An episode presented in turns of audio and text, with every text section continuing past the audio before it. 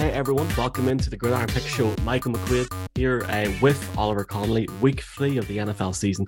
Oliver, or Ollie, sorry, can you believe that it's the third week already of the NFL season? It seems like I was sitting talking to you on a, on Zoom calls about Cliff Kingsbury and certain offenses in June, and now we're deep in the midst of the third week of the season. Oh man, it feels like about week eight to me already. Um, God, I I, th- I think, and I'm this is not some kind of braggadocious thing. I think I've watched every single game twice but one already, which I know it sounds crazy, but I'm trying to flood my notebook so that by week seven, week eight, I can kind of pick and choose where I want to be and kind of see they wanted to look like this as a team. What have they kind of done when you kind of dip in for week eight rather than what you end up having to do in kind of the role I do, which is in week nine, spend you know 50 hours running through every single game multiple times. So um yeah i feel as though i've consumed a season's worth of, of games already at this point some seriously good content that you produce as well. And I know that uh, we'll talk about it whenever we're talking about some of these games. We're going to look at some of our picks um, of the week. Before we do that, just to make people aware that we're getting our odds from Unibet. And there's also a link in the description, folks, if you want to check out an offer from Unibet. Um, it's a bonus on your first sign up. Check it out, but please do be aware 18 plus gamble aware. And please, folks, only spend or only bet what you can afford. Um, in terms of our bets last week, Ollie, uh, you were spot on saying the Patriots minus two. Well done.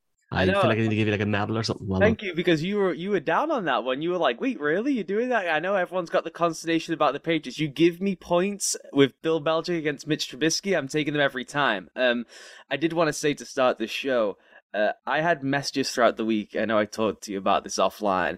Multiple DMs from people about stuff I got wrong last week. So I would just like to, to put out up front, and they were not saying that I was wrong for picking the games. I just want to make it very, very clear up top. I am not a gambler. I don't bet. Michael does. I don't. My job, my career is that I am a former scout to journalist who writes. I follow the game through schemes and nerdy stuff. So I'm here to give a little bit of insight on how maybe uh, the teams could play out schematically. And if that helps you bet, then bet with that. I, I don't know. But I got some of the vernacular around betting wrong people weren't happy with. I got something crucially wrong, which I did appreciate. Fabian Summer, who's a who's a big uh, picks guy online. I, I used the old trope that the team at home gets three points. That is, I am told, an outdated trope, and it is now something like 2.9 or 2 points. Um, but apparently, it's very difficult to linearly model picks in that way. So um, home field advantage is difficult to gauge in the betting market. So I appreciate people in the gambling world sending me the things I'm getting wrong on the gambling. I would just like to say up front, I am not here to give you gambling advice. I'm here to help preview and, and the games, and I'll do picks, which is a thing I hate. And then Michael will probably give you a better understanding of whether there's value in the market or not.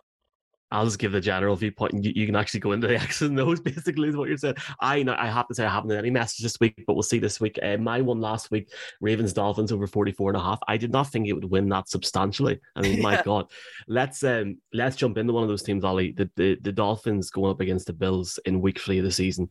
This is a doozy of a game based on how the season's went so far. Dolphins just an unbelievable comeback with 28 points in the fourth quarter in week in week two. Um, Tua uh, threw six touchdowns. Not even just that there, you know, and I know you've spoken different podcasts, Ollie, about the about the standard of play with certain players, the the yards after separation.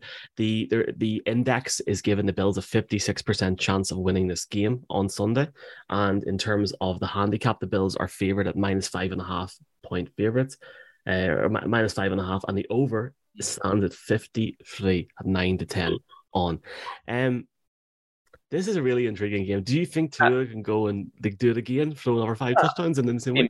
It's definitely the game of the week. The two things really stand out with the Bills team that I think are important for people to know for this specific matchup. Number one, the Bills are getting more pressure than anyone in the league with a four man pass rush, right?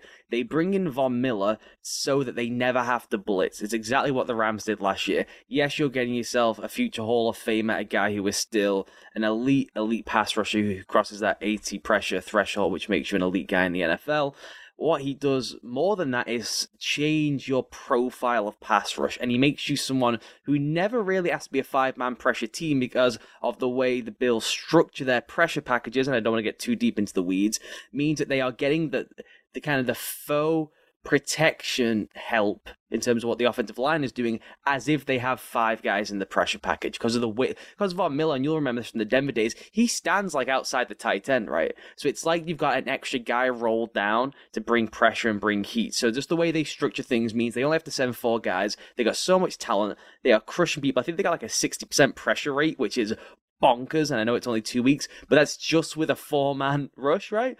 And so what happens when you're only rushing four you got extra guys in the backfield. And the big question that any team facing the Dolphins has is can we get enough depth in our defense and can we appropriately layer the defense while getting the depth? And if you're a team who's basing out of these single high coverages, you got no chance. If you're basing out of two high coverages and you got two really good safeties, you got a little bit of a chance. And the Bills are fortunate that they do both. They base out of two high coverages now, and they've got the best safety tandem in football. Uh, and there's another point I will come on to in a second with the Bills' offense, which I think is really intriguing too. So, if anyone can slow this Miami offense down, and I'm not sure they can, I really do think it's week to week that there are so many throws to be made. And if he just hits eight of the 12 available ones, they're just going to be pretty unstoppable. And what he did last week, right, was he hit all 12 of the ones that were open essentially in the in the uh, fourth quarter and then made three we don't typically expect him to make and that, that was how they, they wound up winning the game. So it's tough one man. If anyone can slow him down it would be it would be the bills defense just based structurally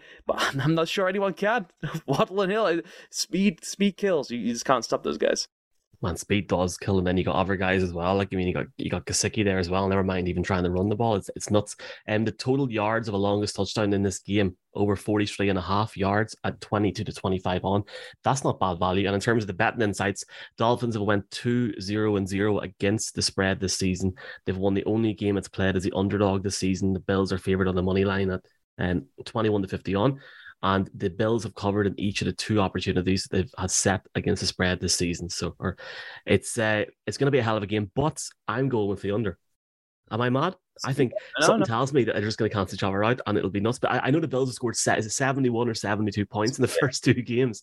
But I mean, something that, tells me under. That's just one of those ones. I mean, and I, I that's another one of the messages I got this week that one, you should never bet unders, which I get people say that because it's a miserable way to watch a game, right? You're rooting for people not to score. It doesn't make much sense. Um, I'm not sure how much the markets would agree with that. If some of the pros DM me and not just the people who like to gamble, they would say probably the value of the market is the under, particularly a game like this, which is national game of the week. Everyone's hyped, everyone's all in on Tua, and maybe Sean McDermott does Sean McDermott things, Leslie Frazier does Leslie Frazier things, and they're able to make it grubby until the fourth quarter, which is what the, the Ravens did, right? It was pretty grubby. It wasn't like it was a bonanza up and down Chiefs Bills playoffs every single drive. Um, the one thing I do want to say, and I've not looked through Unibet this week to see if there's any specific Josh Allen uh, props in the passing game, but I wrote about this week. I do this uh, regular column called the Film Room Five, which is like five nerdy notebook things. Um, people can go read on the read optional. Um, uh, that one, by the way, is free for everyone who wants. Ollie, Ollie, seriously, that's an unbelievable read because I read on I read what you said about Matt Ryan and that Colts offense. Like that is Grim. Seriously, I love them on seriously. so uh, the, the Ravens did something really interesting last week, which I guarantee you that uh, Ken Dorsey and the Bills offense will, if it's or not or if it's not already in the offense, might be tough to install, though not necessarily. Um, but if it is in their offense, which I think it will because the way they use Isaiah McKenzie anyway, will be a feature for them. It's one of those kind of Einstein light bulb moments for them. So everyone knows about all those Miami Dolphins pressure packages, right? They get so many guys crowded around the line of scrimmage, seven, eight guys, and they just blitz the heck out of you. And they obviously crushed Lamar Jackson last season doing this, right? They blitzed him like on 60% of his dropbacks and he just fell apart in that. Was it like a Thursday night game, I think? Um, and then what happened uh, last week, Lamar just ripped the thing apart, right? And immediately it goes to uh, Lamar played better, which is true. He was he was he was quick and more decisive and that kind of stuff, and was certainly more accurate. But what they did, all those pressures the Dolphins run, they're called read blitzes, so they're reading before they blitz. It's it's like read and react football. If this guy stays into block, I'm dropping. If this guy swivels his head, I'm going right. And a lot of that stuff is based off the edge of the line of scrimmage. So what the Ravens did, which was really clever, was leave the edge unblocked, but fire a motion man across the formation to pick up the edge guy. So the edge guy is sitting and waiting and hesitating.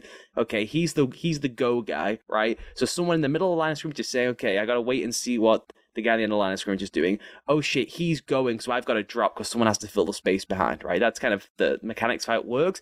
And as the guy thinks he's got a free rush from the end of the line of scrimmage, he starts hitting the backfield. Here comes the motion man flying across the formation to clean him out, and now you've picked up the, the there's no real blitz, and it's being picked up anyway, and Lamar Jackson can sit there and pick people apart. That has not happened before with the Dolphins team since they've been running this Brian Flores style that they've kept this season because they kept the DC from the Brian Flores era. It's it's basically a cheat code to break a lot of that read stuff. Now you can change how they do the reading, that the Patriots do it in a different way, but that's what the Dolphins have done forever, and so it would be a pretty massive overhaul to make within one week. That's something that will probably take a few weeks. So I, I think that the Dolphins defense could be in, in real trouble in third down situations. They don't have like all world get off and go guys. They they are a team who get schemed up pressures a lot of the time. And if you can't scheme up pressure against Josh Allen, you're in big, big, big trouble. And if you're gonna send heat and they're picking the heat up and you're giving him one on ones to Stefon Diggs and all these guys who can go and create huge chunk plays after the catch, you're in big, big, big trouble. So I I'm I'm really heavy on the uh, the Bills offense and Josh Allen on whatever the numbers are this week. I'm I'm all in on, on their figures in terms of third down, third down efficiency for the Dolphins, um, they rank sixth in the NFL in terms of a third down conversion rate and 16th on the other side of the ball at the moment, 36.8% third down rate allowed. There's my stat of the week. You talked about Lamar. I put this in as an extra game today because I find it as more. I find it more value or more of a talking point than Monday. Like I, I personally feel that Monday Night Football is hard to predict this week in terms of betting. So, um, Ravens against the Patriots. Um, in Baltimore. Um, the Ravens, uh, I'll, double, I'll double check that's in Baltimore now, but the Ravens are minus three point favorites, 10 to 11 on. The over is 43 and a half. I like it, Ollie, because I can see Lamar Jackson and, and that offense honestly just getting down the field against the Patriots. And Mac Jones last week had um, a couple of hundred yards and I think two passing touchdowns. And you can see that they're starting to integrate better with him. And if he's, you know, given more protection, yeah, what could happen in this game? It's, it's, it's an interesting figure for the over that that's huge. The protection, you know, the offensive line struggled the first week. They were they were really really good. Um, last week, the, the big the big difference for the Patriots, you know, we spent this whole off season they're radically changing the offense. Right, they're running the Kyle Shanahan offense now. They're um uh the you know Matt Patricia's calling plays and he's never done that before and what's that all going to look like? And they they tried to really shift things. And then in week two they said you know what? Bleep all of that. Let's go back to what we ran last season. Um let's get Mac Jones in the shotgun where he can see the whole field and he can just get the ball and spray it around quickly. And hey presto they're able to move the ball a little bit better than they could do in week one where it was just a, a bit of a tire fire. Um I think the big concern for the Patriots as it is all season long is whether or not they have the athleticism on defense to really compete when you get into track meet style of offense. And uh, uh people slept on Rashod Bateman this whole time. He was really good in limited time last season um, and just was wide open and was not hit by Tyler Huntley. And now we see what happens when he's wide open playing with Lamar Jackson and he's healthy is he can run away from everyone. He's the quickest player in the league for, for last week in a league that has the Cheetah and Jalen Waddle. Quickest player in that game by NFL Next Gen Stats in a game that had Tyreek Hill and Jalen Waddle. That's pretty insane. So I, I would have big, big concerns. All the moving pieces of that Ravens offense, the the new kind of style of offense the Ravens are running, which is they now can bounce between thumping you in the face and spraying it to the perimeter, which they didn't really do the year before. Um, I that that's a lot to demand of that Patriots, particularly the linebacking corps. So, yeah, I, I think it could be a tough one for the Pats. You, are saying it's is it in Foxborough? You're saying? It's in Foxborough and the over is 43 and a half. You're talking about Bateman there. He had what, a 75 yard uh, touchdown last week. Um, over 39 and a half uh, in terms of yards for any touchdown in the game is the same odds as the first game, 22 to 25. You never know what could happen. Lamar could run for 99 yards. Something can happen there, but they've got the speed and they've got the players and that offense to, to, to really make it work. The, the one thing that is really interesting to me, Ollie, is um, the Patriots are the fourth worst team in the league in points per game. They have an average of 12 points so far. But at the minute, they've only let in 17 points. So I'm starting to think, look, I'm not going to be negative. I'm going to go with the over. All right. But I'm just saying, there's too many flags coming to some of these games for me. But uh, I like the Ravens minus three because I just, I can't see it being a game where it's it's going to be tight. I think the Patriots will either get off to a good start or the Ravens will just honestly blow them out with that offense. I really, I really think that'll happen. So I, I've got them going I, have got the Ravens winning by 10 personally. I, I think I it's like one we know within like three drives each. It's kind of like does Belichick? This is the problem with betting against betting against Belichick, both philosophically and then with physical cash as a home dog. Is like, but he might just have a really clever plan for Lamar that bamboozles them for a couple of quarters, and then it becomes kind of a real slog in the in the fourth quarter, right? And it's kind of like a possession by possession situation in the fourth quarter. That stuff. But I, I really, really, really like this Ravens defense. I wrote about them last week. I know they had meltdowns and tons of coverage busts again in the Miami game. It's unusual to be facing Tyreek Hill and Jalen Waddle. Doesn't happen to most people, and as you mentioned, Mike Gesicki too. And they had one four cornerbacks out or one playing with basically a, a, a, a, lame leg. And then they ran more than any secondaries ever run in the history of the NFL since they brought in next gen stats, which I believe is 2012. So it was that was an unusual game uh, for that defense, and they're re- they're really really talented, doing some really cool stuff. So um, I, I think I'm I'm picking the Ravens here too some beaches games this week. Let's let's slide the next one in a later window on Sunday. Cardinals up against the Rams. Rams, obviously Super Bowl champions. A very, very good offense last year. They're currently sitting 26th in overall offense, 290 yards average per game. Uh, Rams minus three and a half uh, favorites on the handicap at 22 to 25 on. The over, and I'm going to publicly say, and I'm going to be positive, I'm going to take the over 48 and a half at 9 to 10 on. You got Kyler Murray going up against Matthew Stafford and his offense. Surely, surely we're going to have touchdowns here, Ollie, yeah? Yeah, and I, I wouldn't be stunned, you know me, if the if the Rams got that all on their own. Um, I, I I think that defense versus that offense, Sean McVay has seen everything they've ever tried to throw at anyone, right? And it's just a mess defensively on the Cardinals. And I don't want to keep doing this every single week. Again, I love Vance Joseph, man. I love him. Um, Eventually, Vance Joseph and Cliff, Cliff Kingsbury are going to be gone, and we're going to have to. uh, all I need is Vance to get to somewhere else. Now, did he blow it in week one with the most bizarre game plan of all time against Patrick Mahomes? Yes, that was on him. That wasn't just on the defense. But and everyone's saying, oh, he blitzed 50% of the time against Patrick Mahomes. That was career suicide. All true, all well and true. He's doing that as we've detailed on here now for six months because they have no pass rushers up front, no natural pass rushers, no guys who aren't always injured. Um, so he, felt he had to do it, and they got completely roasted. Understandable. Um, but yeah, uh, Sean McVay against that style of defense, the best quarterback for three years running versus the blitz has been Matthew Stafford numerically. He has the highest EPA per play versus the blitz for three years running, and one of those was in Detroit. Right. So if they have the blitz, which the Cardinals feel they have to do, they torture. And if you have tendencies, and the Cardinals have some pretty severe tendencies at the moment because they, they do not trust their secondary at all, Sean McVay will slice it apart. So I would not be stunned if the Rams hit that over all on their lonesome. Um, I would like to see Matthew Stafford go a game without throwing picks. He's, yeah, I think, three interceptions in the first game. I think two, a minimum two last week. And not like obviously any interception messes up your drive, but if you're trying to get down the field and score points, and hopefully for all of us, hit the over, that's going to be an issue. Uh, Cardinals have let in an average of 33 and a half points per game so far. That is atrocious. I liked, I mean, how could you not love the comeback last week and the way that Kyler Murray played towards the end of that game? The Rams have been a, have been a bottom. No, you, you, yeah. I know that Kyle has a cheat code and he's a computer game piece and all that, but running around for 25 seconds without a holding call. But the most amazing part of that play is there was no holding call or any illegal body in an illegal spot. it was pretty insane. You, that's never happening again where he's running around for 25 seconds, particularly not when Aaron Donald is on the field something has to give because the Cardinals have allowed uh, uh 406 yards on average per contest uh, so far. I know it's only two weeks in this season, but the Rams um, are a bottom five offense in terms of yards per play. So something has to give. And the run game is really poor as well, statistically. So they need to do something. And yeah, it, it, could be in like a knife through butter. Talking about a knife through butter, is it too soon to talk about Trey Lance uh, in Sunday Night Football? and the San Francisco 49ers. From a betting angle, this is now completely changed. For the fact of the matter is, uh, the Denver Broncos, who are hosting this game in, in Denver, um, are going in as the underdogs. The Niners are one and a half point favorites at 10 to 11 on. The over under is 44 and a half. But the concept of this game has changed now, Ollie, with, uh, with Jimmy Garoppolo coming in, with the Broncos fans singing numerical songs in the crowd, counting down the play clock, with Russell Wilson looking fired up. I, I don't know. I, it, this, this is a hard game to call, but it should be a good game as well, man. Yeah, I mean, we spoke about we do we do the instant reaction pods on Sunday nights for people who aren't long time subscribers. You and I do them, and so we kind of in the immediate kind of waft of what happened with Trey Lance, both of us looking behind us at the, the magazine cover to, to launch the season for Gridiron, being selfish.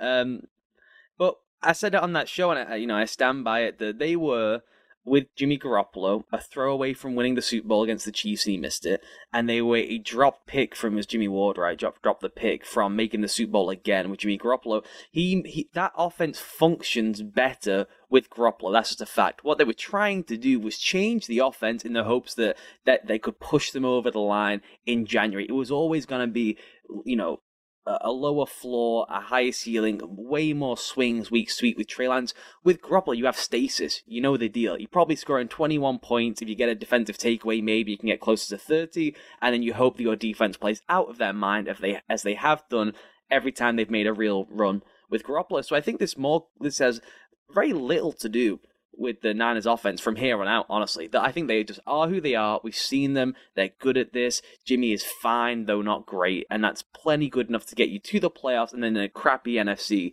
be competitive in the playoffs. It comes down to me to the Niners defense and it comes down to the state of that Broncos offense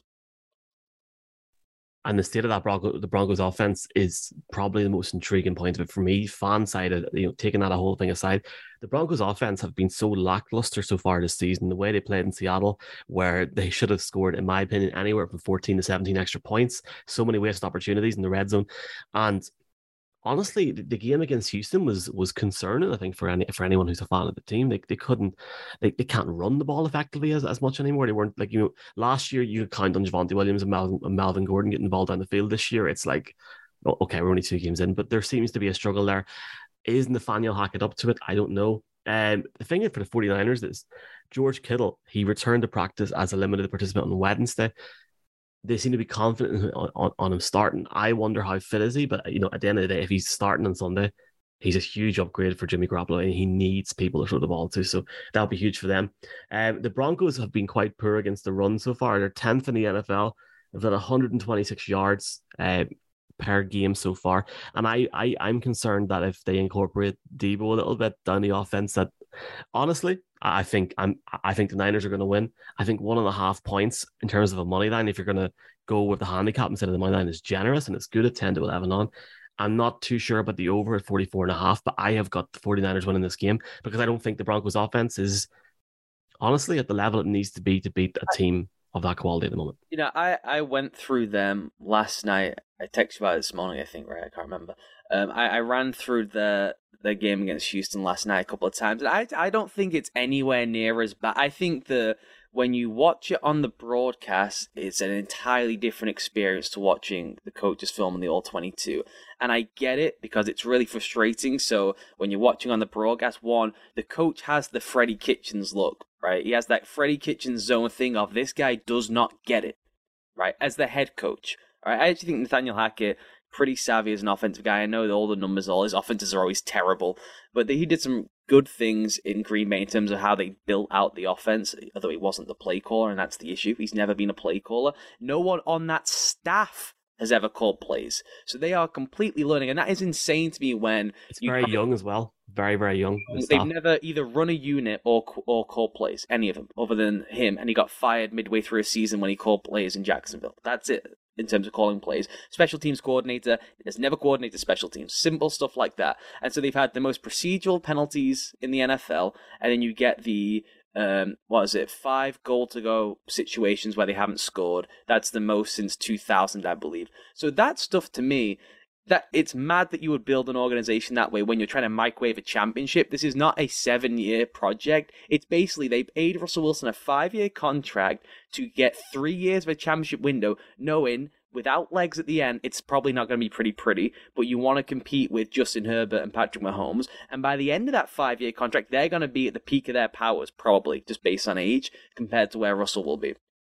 So they're trying to win now, and yet they have this youthful staff in terms of how young the guys are, and guys who've never done the jobs they hired them to do before. It's just insane. So, yeah, you're to get brutal pre snap penalties. You're to get major procedural issues. You're to get this should never happen. But a guy who's never called plays properly, and when he did, he was awful at it. And he's also the head coach, so now he's got no idea how to count or what the clock is, right? That's what's happening here. That stuff is brutal. I do think that will normalize, though. When I was watching the film, you know, it's a typical. What they've done is taken the Packers' run game that Nathaniel Hackett helped install, and they've they've changed that, and then they have just allowed Russell to run Russell's passing game, which I have major problems with, uh, just in general, and we can go into if we need to. Maybe that's time for a different podcast. But that's what they've done. They've said, you have the passing game, we'll have the run game, and we'll figure it out. And the passing game has actually been pretty effective, but they've had a ton of drops and they can't convert in the red zone, right? So there's issues with Russell's passing game, particularly with where we are with defenses in, in 2022. And I think that's a long term problem, particularly as he ages and he can't move anymore. That's a major, major uh, systematic flaw. But I, I think they'll be fine. I think it looks stylistically okay. Um, I think guys are open and he's refusing to throw to certain spots in the field. He's always been that way. Um, I think they've moved the ball pretty well through the air, and then they just can't convert in the red zone. And that that is bad play calling, but also look, they had those two goal line fades, right? They probably should have scored on both of them against the Texans early on. Um, then just shitty play calling into you know running zone from the gun as all, all these coaches want to do for some reason and just get stuffed. So I think they'll normalize. I don't think they're as far away as kind of the persona of oh my god this is broken. These guys have no idea what they're doing. I think that's true in terms of the big picture of the whole organization. The owner doesn't name know the name of the commissioner. These guys have never done the job before. They gave a 33 year old mobile quarterback a five year uh, contract. Two hundred and forty-five yep. million yep. deal. As he gets increasingly immobile and it's wrecking the passing offense. so that's a problem. But I actually think now for this year, they were always going to be a second half of the year team. You know, I, I talked that with you all through the offseason. I wrote about it a ton. That's the way that was built. This was never going to be a happy coach quarterback marriage from the get go. Um, and their issue is their final six weeks of the season is like the toughest schedule you'll ever see in your lifetime. And that's probably when they'll get it right. Whereas if you look at them now, they should win every game between now and their bye in week nine. That they have the talent to do that. This is probably the toughest one this week. So I think it comes down it comes down to that Broncos offense. I think that I think they'll surprise people this week. I, I can't imagine they'll have as many procedural issues this week. And when they're not having those issues, it's not been insane when you just watch it in terms of the design and what they're executing, as opposed to you have all the emotion of the broadcast and you're seeing the clock wind down and you're it's flashing to the face of the coach who just looks completely spooked and confused. I, I still can't believe that's happened. And I think one thing as well, I know you sort of said it there, like for the new ownership to come in after all these guys have been brought in, you have to ask yourself, what have they been different? But again, a, a conversation for a different podcast. Well, well, I've, I've got the Niners. Ben Solak had that great piece this week on the Ringer, which was essentially they, they hired Nathaniel Hackett as Aaron Rodgers bait. They thought they were in. They knew Aaron Rodgers was going to detonate the building in Green Bay. That was their assumption in that. They thought ha- having Hackett would give them a leg up in the Aaron Rodgers derby. And when Rodgers decided he was staying, they kind of looked around, panicked, and traded everything for Russell Wilson. Um, and they never seem to sit down and think, how will that marriage gel when they are completely diametrically opposed stylistically? And Nathaniel Hackett, with the best will in the world, has never kind of presented himself as some kind of McVay philosopher, right? He helped build this very specific system with uh, Aaron Rodgers, where he was lucky to be in the building with Matt LaFleur when Matt LaFleur designed that system. And it was, can I pick that up and drop it with Russell Wilson? Which would have been wonderful if Russell Wilson was willing to acquiesce that. And he just never has been in his entire career. It's the same offense every single year with Russell Wilson. For four weeks, the new guy comes in, he tries to run some cool stuff. Uh, by week five, he says, Why the f am I staying in the building till three in the morning? This guy won't run any of it. And they rip all the stuff the new guy tried, pull that out the playbook, and they go back to all the stuff Russell wants to do. And they've just started that way in Denver. So I, I don't know. The only way is up. Yeah, I, I, think I think they'll surprise people this week on offense. I really do. Um, Michael and Ollie's bet of the week is it's like a t-shirt opportunity. Can I just say now before I give my bet of the week that anything I say should not be taken seriously, and I'm not a professional gambler in any way, shape, or form. Please do bet responsibly, gamble aware. The Chiefs minus six at twenty-two to twenty-five on is printing money. Sorry, but it is, and it was my it was minus three last week, minus three and a half. It's like, come on, like, this game will be over by halftime. Ollie, you've got an interesting one. You always went with the same game. What? Yeah, yeah. We come for the same game. So I apologize, people. I would double down on this one hard. Um, I've got Chiefs over 27 and a half points versus the Colts.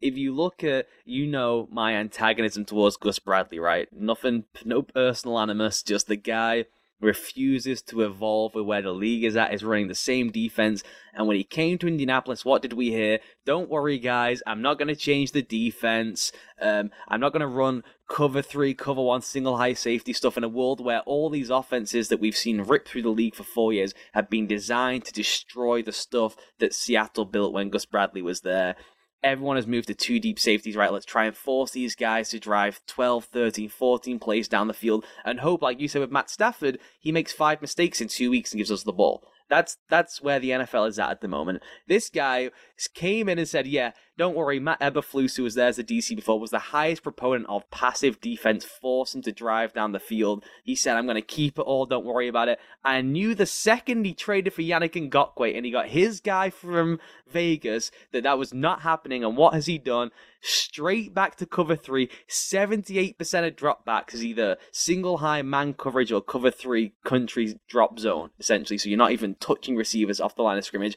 And it's just horrifying against uh, uh, an offense in Kansas City where even when they're struggling, remember last year they were struggling. Remember that there was like 11 weeks of is this offense good enough? Whenever they oh, faced yeah. Gus Bradley, they scored 45 points. That's what they do against Gus Bradley. He doesn't change his defense, and the Chiefs score 45, 50 points every time against him, and he's not adapted again. And so I just think they are gonna smash this Colts defense over the head. I know Shaquille Leonard's back, and that's great and all. That would be great if they were running a system that was appropriate for the team they are facing, and they are not. The Colts um, are rank outsiders in this game, and, and the odds that Ollie was getting there over 27 and a half points by the Chiefs, 17 to 20 on. The Chiefs are 5 to 1 to win by 13 to 18 points as a winning margin. Just putting that out there. Ollie, um, it's been great to chat to you again, sir. I'm just just saying, if everyone listening to this podcast, thanks so much for your support. Really appreciate it. If you do want to have a look at the weekend's odds, you can check out the uh, bio for a, a, link on the Unibet. You get a bonus with your first sign up. Do check it out, folks. Uh, please be aware 18 plus uh, T's and C's apply. Please only bet what you can afford. And we'll be back for week four. Are we going to do it live in London? Is that, is that the plan? I think we should do. I think we should do. Yeah. See you then, man.